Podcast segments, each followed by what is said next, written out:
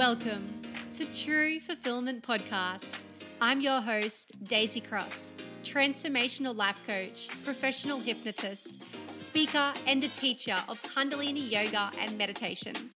True Fulfillment Podcast welcomes you into individual talks and guest conversations as I join together with fellow transformational speakers, coaches, authors, rockstar philanthropists, and thought leaders as they share their inspiring stories of transformation with the intention of igniting humanity's souls to chase their dreams, to serve deeply, and to live wildly free, fulfilled lives.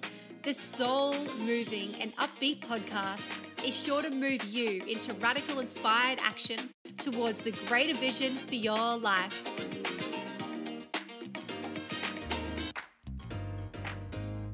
Hey, community, I hope you're doing so well. So, I have an amazing special guest here in the recording studio, and I can't wait to get this podcast session in your ears. And please welcome Ali. So, Ali is an international spiritual and soul alchemy coach, a Kundalini yoga and a meditation teacher, an energy healer, sound healer, conscious storyteller, seeker, and an eternal student of the cosmos.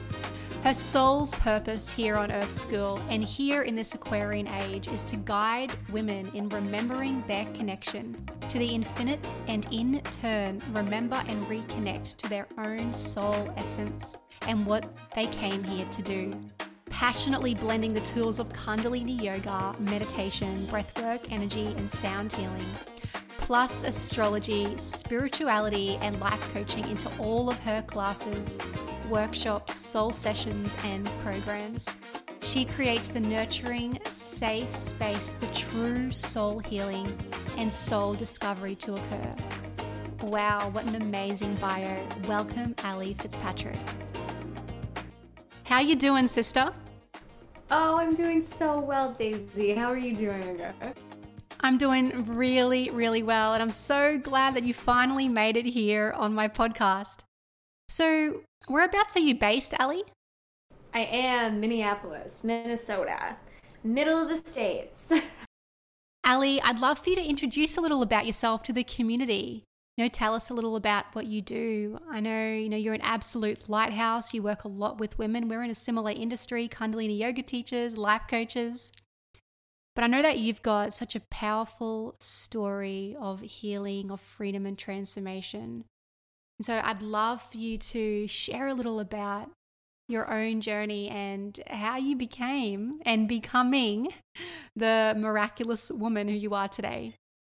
Oh my gosh, Daisy, thank you so much. Uh, so, my story, as I mentioned, I I took a little bit of time to really sit with other facets of it because right we're we're all evolving multifaceted human beings and parts of our stories parts of ourselves feel aligned at different parts of our journeys right? Just depending on where we are. And today i I realized that the story that feels most aligned for me in this moment, I actually shared as my story when I was interviewed for the summit, I I like co-created a couple months ago and it's a story of like true worthiness and belonging and finding that within myself. Um mm-hmm. so my background, I so I'm actually a professional actor, concert pianist, and so I've been acting my entire life. I started acting when I was six. I started dancing when I was four. I think piano when I was six or seven, and a wide variety of other instruments. And like a through line of that that I realized is my whole life I had played a part. And it didn't mm. matter what the part was. It could have been a part in a play, um, or quite frankly, the parts that I didn't even realize I was playing, but I was trying on these different coats because we all do, right? We all try and mm. fit in, we all try and belong, but we never really belong. So, right, it could have been in different communities, it could be with different friends, it could be in different schools. I transferred schools a few times. It also was with my family. And what I realized is nothing ever truly brought me closer to this internal sense of belonging, right? Like I felt like this outsider my entire life. I felt like a black sheep, which I know many, many other people do. And that's why I wanted to share this because looking back and reflecting back, I had this deep, deep, deep intrinsic longing, right? This innate longing for vulnerability and for authenticity and for true human connection, which I didn't even, A, I didn't have the words to describe those feelings at the time. And B, I wasn't in the communities where it, um, because we're all just like wearing these masks to try and feel like we belong. Yeah. And and see like I, it was never modeled to me. I didn't come from a family that was I love them to pieces. I love my my tiny family unit so so so much. But it was never modeled to me. There was never this sense that I could be completely open, that I could be completely vulnerable, I could completely fall apart. That was never, ever, mm. ever an option. Yeah. And I always felt like I had to stifle who I was. Mm. And that continued, right? It continued from childhood. That was brought over into my high school. That was brought over into my college. It was brought over into graduate school. All of my other trainings. And quite frankly, like, I, hmm. that's still a major facet that I am just finally, finally, finally working through. And where does that come yeah. from, right? That worthiness, belonging. It comes from I am not enough, right? Yeah. That's like the base stem of all of it where does that come from? A lack of self love. Mm. And so, probably like most other people listening to this, right? Like, my journey, honestly, has simply been a journey back to myself and understanding what self love is for mm. me. And it wasn't until I truly got serious and took it serious and applied these concepts and understood my like mm-hmm. I didn't understand that I had wants and I had needs. I didn't know that this was okay until about a year and a half ago. Because of my upbringing, because yeah. of the units I grew up in, because of the communities I was a part of, and there's nothing wrong, there's nothing bad, but like I didn't realize how disconnected I was from myself. And so when I finally started taking this seriously, my healing in this capacity seriously, making my self love a priority, right? Like mantras I say to myself every single day I value myself. Like I finally value myself. And I effing love myself. I love mm-hmm. myself so much. I love all of myself. My giant crying, big heart and all. Sometimes I get crabby, sometimes I get angry, sometimes I'm just a human, but it doesn't matter. Yeah. and like really coming into your own worth, right? Mm, yeah. And once I finally started doing that, and honestly, it was about six months ago when I finally started putting that into practice yeah. I mean, I've been doing that the past eight years, but yeah, I didn't take it seriously. And about six months ago, I finally started taking it seriously. Guess what started to happen? I finally started to attract my soul community. I felt like I belonged, but where did that come from? It came from my own innate sense of me finally belonging to myself. Like, I am my mm. one. I am the one, right? We always look for the one outside of us. There's no one outside of us. Mm. It all comes down to us. And once our internal world, once we start rearranging this, right? Our, our, our external matches our internal. And mm. I wasn't enough my whole life until I realized I was. And mm. I finally realized I wasn't willing to settle. Like I that was another major shifting point the last year. Like I am done settling for everything in my life because I value myself and I love myself to know I deserve so much more. I deserve everything I want in the world. So does everyone else. And yeah, it honestly so started with relationships.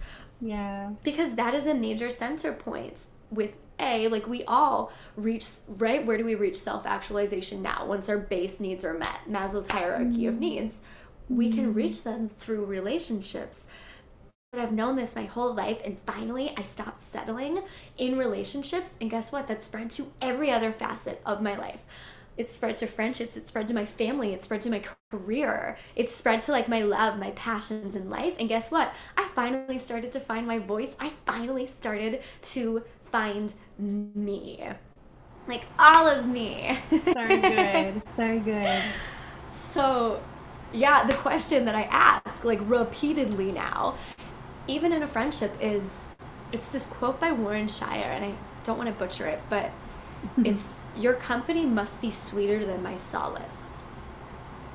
And I take that to heart. I share it. Like I am my own best friend finally. I love myself.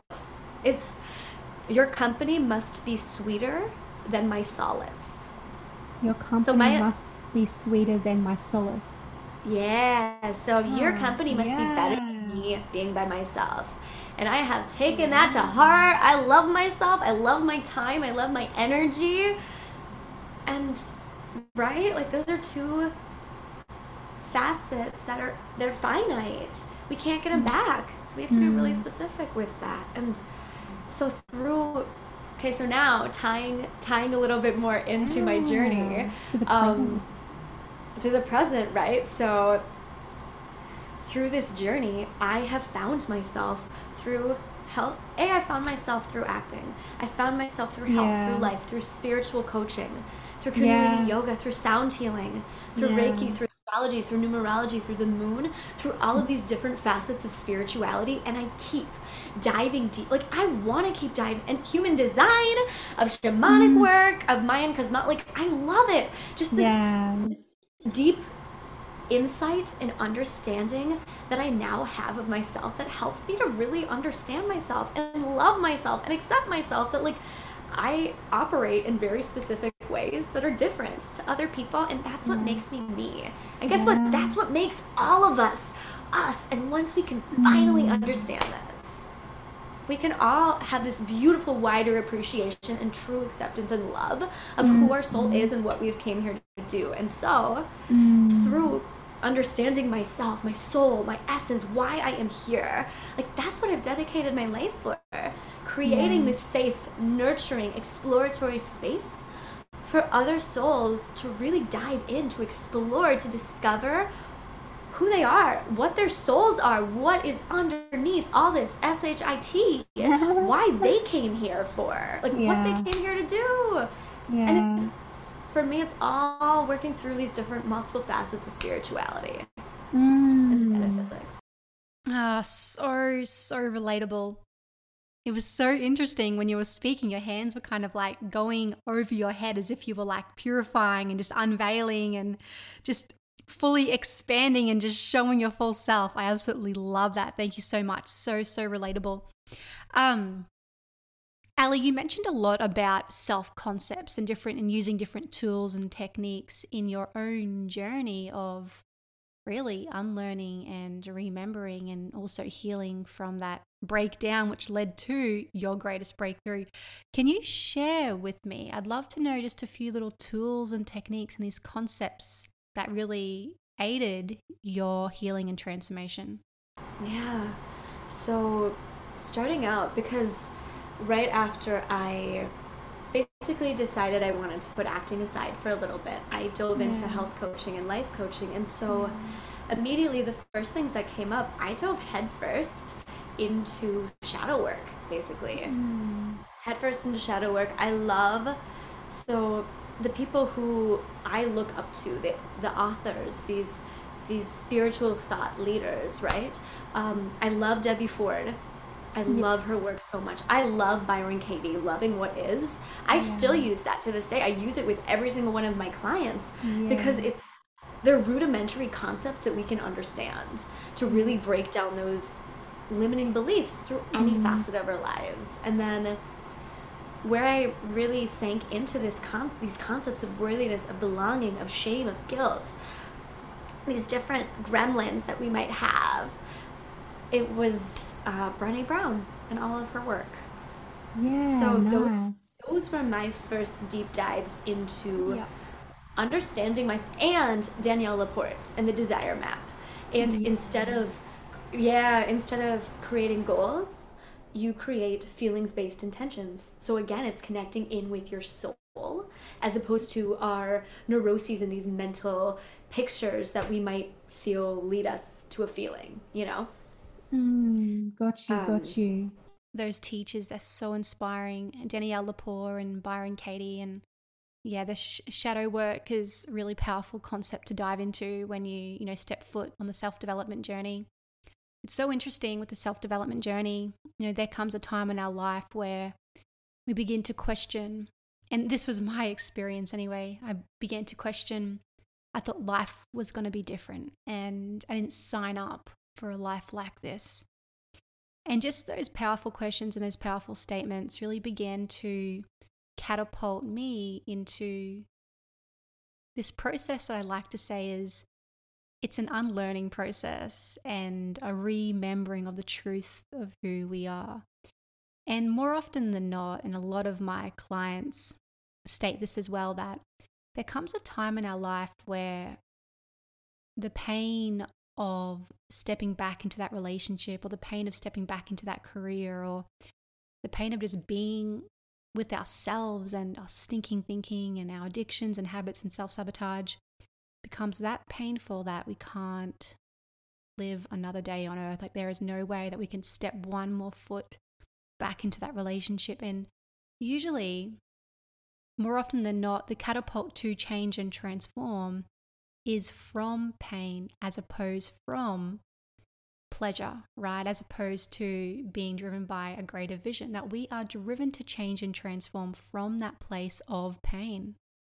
Absolutely, I can relate to that. Yeah. Um, there were a couple moments in my life where the pain, I, I unknowingly tapped into the unbearableness of the pain, and I call them my little soul nudges, right? Those are like winks from the universe being like, hey, listen, something has got to change. And oftentimes it correlates with this deep internal pain that we might not even intellectually understand, but we know. And Mm. yeah, like for me, that the pain became my purpose when I set aside acting about seven years ago, Mm. six years ago. hmm Maybe it was five. I don't know. Yeah. it feels like a life. It feels like another life. But I was so, um, because I wasn't able to explore who I was, right? Like I was constantly, yes, we bring ourselves to these parts, but I was so sick of being everyone but myself and mm. exploring everyone other than me. And mm. something had to change, right? Like it was constantly we in our last conversation we spoke about beauty industries as as you said. Well, guess what the acting industry is? Yeah. It's a beauty industry. It's someone. It's putting your self worth into someone else's um, hands, essentially. And I mean, not that it is indicative of of that. If you've done enough self worth work, you know when you walk in, it's basically a yes or a no right away, and it has nothing to do with you. However, if you have not done the self worth work, that does a hmm. number on your soul. Like it is hmm. not a wonderful industry to be a hmm. part of. And so that was it. Like I was done. I was so done not being myself. And that's when everything shifted and just open like this space was created for me to walk in and create anything I would like to create. And the same happened with the ending of my six year long partnership about a year and a half ago. The pain became so great of me not honoring who I was and not honoring my wants and my needs. Yeah. And something had to, like, something actually had to break, right? When we have, when we have our, um, our breakups, they usually lead, lead to our breakdowns. Breakdowns lead to our greatest breakthroughs. And this whole last year and a half has felt like one insanely flippin', challenging, Yeah. painful, glorious, joyful, beautiful breakthrough. Yeah, I love that so much. You said our breakups lead to our breakdowns, and our breakdowns transform into our greatest breakthroughs. So, so good. And I speak directly from experience when I say that on the journey to my breakthrough and the journey to my transformation. And I want to say, continually transforming, continually growing, expanding, you know, never just transformed, always on a journey, was truly the journey was the journey of forgiveness when I speak from experience. And sure, some, you know, some people externally needed to be forgiven. However, who I truly needed to forgive was myself. And with this journey of forgiveness came with it was extracting the lessons that needed to be learned. yeah. So jumping off of that, there's I know when I was working with so she's still my coach to this day. I've gone through every single one of her programs. I love her to death, Beth Clayton. But I was working with her through her life coaching program. And it was specifically taking radical responsibility in every single aspect of our life. And I, um, mm-hmm. there's, there's certain, I want to be careful how I phrase this because it's part of my experience and I know how delicate it is, part of other people's as well. Um, certain experiences that I, I personally believe I, I chose yeah. all all of what I'm going through to help me grow into the the soul that I wanted to grow and the lessons I needed to learn. It does not mean that I justify things that happened, but mm. for instance, um, as you as you were talking about forgiving yourself, taking back the power, we're not victims. Um, the main thing I was I was working through with that specific program of hers which I finally, just in the past couple of years, have gotten to this place, was um, working through sexual assault and how that in and of itself, right? Like finding that it's it's very sticky waters, you know. Mm-hmm. But for myself and my journey of of understanding that yes, this mm-hmm. this happened for me, and I I can either choose to be a victim now, right? Like it's not happening anymore. It happened in the mm-hmm. past. And I can either choose to be a victim still, or I can choose to take responsibility for what led to those circumstances and understand what my own part was to make sure that never, ever, ever happens again, to empower myself and then to be an advocate to empower other people and to share my own story and to just be this healing, guiding force of love for others and acceptance and forgiveness, right? Like that main person that we all need to forgive is ourself most yeah. of the time, first and foremost. Mm, that's so powerful, Ali. And thank you for bringing that point up, realizing that we can't change the past. We can't change what happened to us. However, we can change the way that we hold on to the past, we can change the way that we hold on to a particular event and a particular experience. And realizing that the way that we begin to hold on to it and can loosen the grip and can begin to transform the wheels in motion from victim mentality to victor mentality. And from my own experience, a very powerful way to begin to loosen that grip up and to begin to set the wheels in motion for our own freedom and liberation, which is that victor mindset, is to ask ourselves now what were the learnings and the teachings that I was supposed to learn from this past experience that will set me up for a bright and positive future?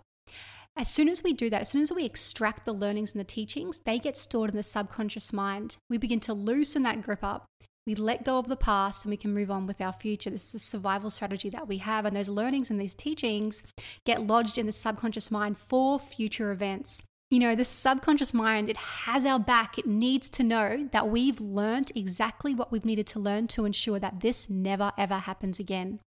And the beautiful gift is that our story of transformation, our story of healing, our story of liberation, our story of freedom becomes fuel to assist others that are going through a similar life event, life experience as our own that we have healed from. And we are all teachers from that standpoint. Really, we're doing the world a disservice, we're doing humanity a disservice by keeping our story of freedom and healing to ourselves. Really, that it's not for us, but it's for the lives that are waiting to be touched and destined to be touched by your story of freedom and your story of transformation because there is someone out there right now that is experiencing exactly what you have experienced and what you have healed from. Absolutely. And going off of that a little bit, because in our last conversation, and I, I know you maybe wanted to touch on it a little bit, but so we can work on it from the conscious level, right? We have those we have different states of consciousness. And so yes, there is there are things that we can do to work on it. However, we know because we've spoken about it how much how many of our beliefs actually stem from the subconscious. And so what are those things that we can do subconsciously?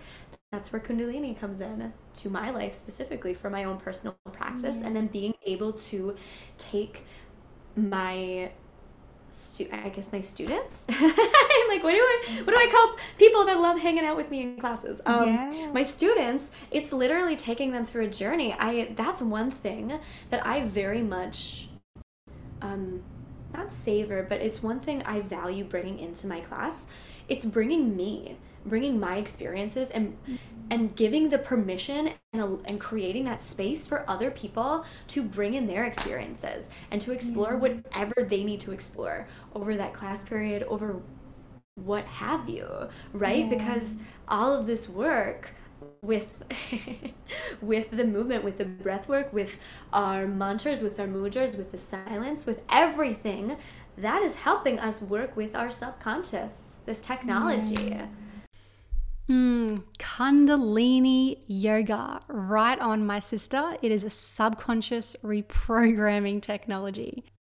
And yeah, all beliefs that we hold are embedded on a subconscious level, you know, usually created during the very first seven years of our life and obviously the course of our life when there's a very strong emotional response to something. Such powerful work. And yes, I'm so excited to take one of your Kundalini yoga classes, Ali. I've heard such, such good things about them.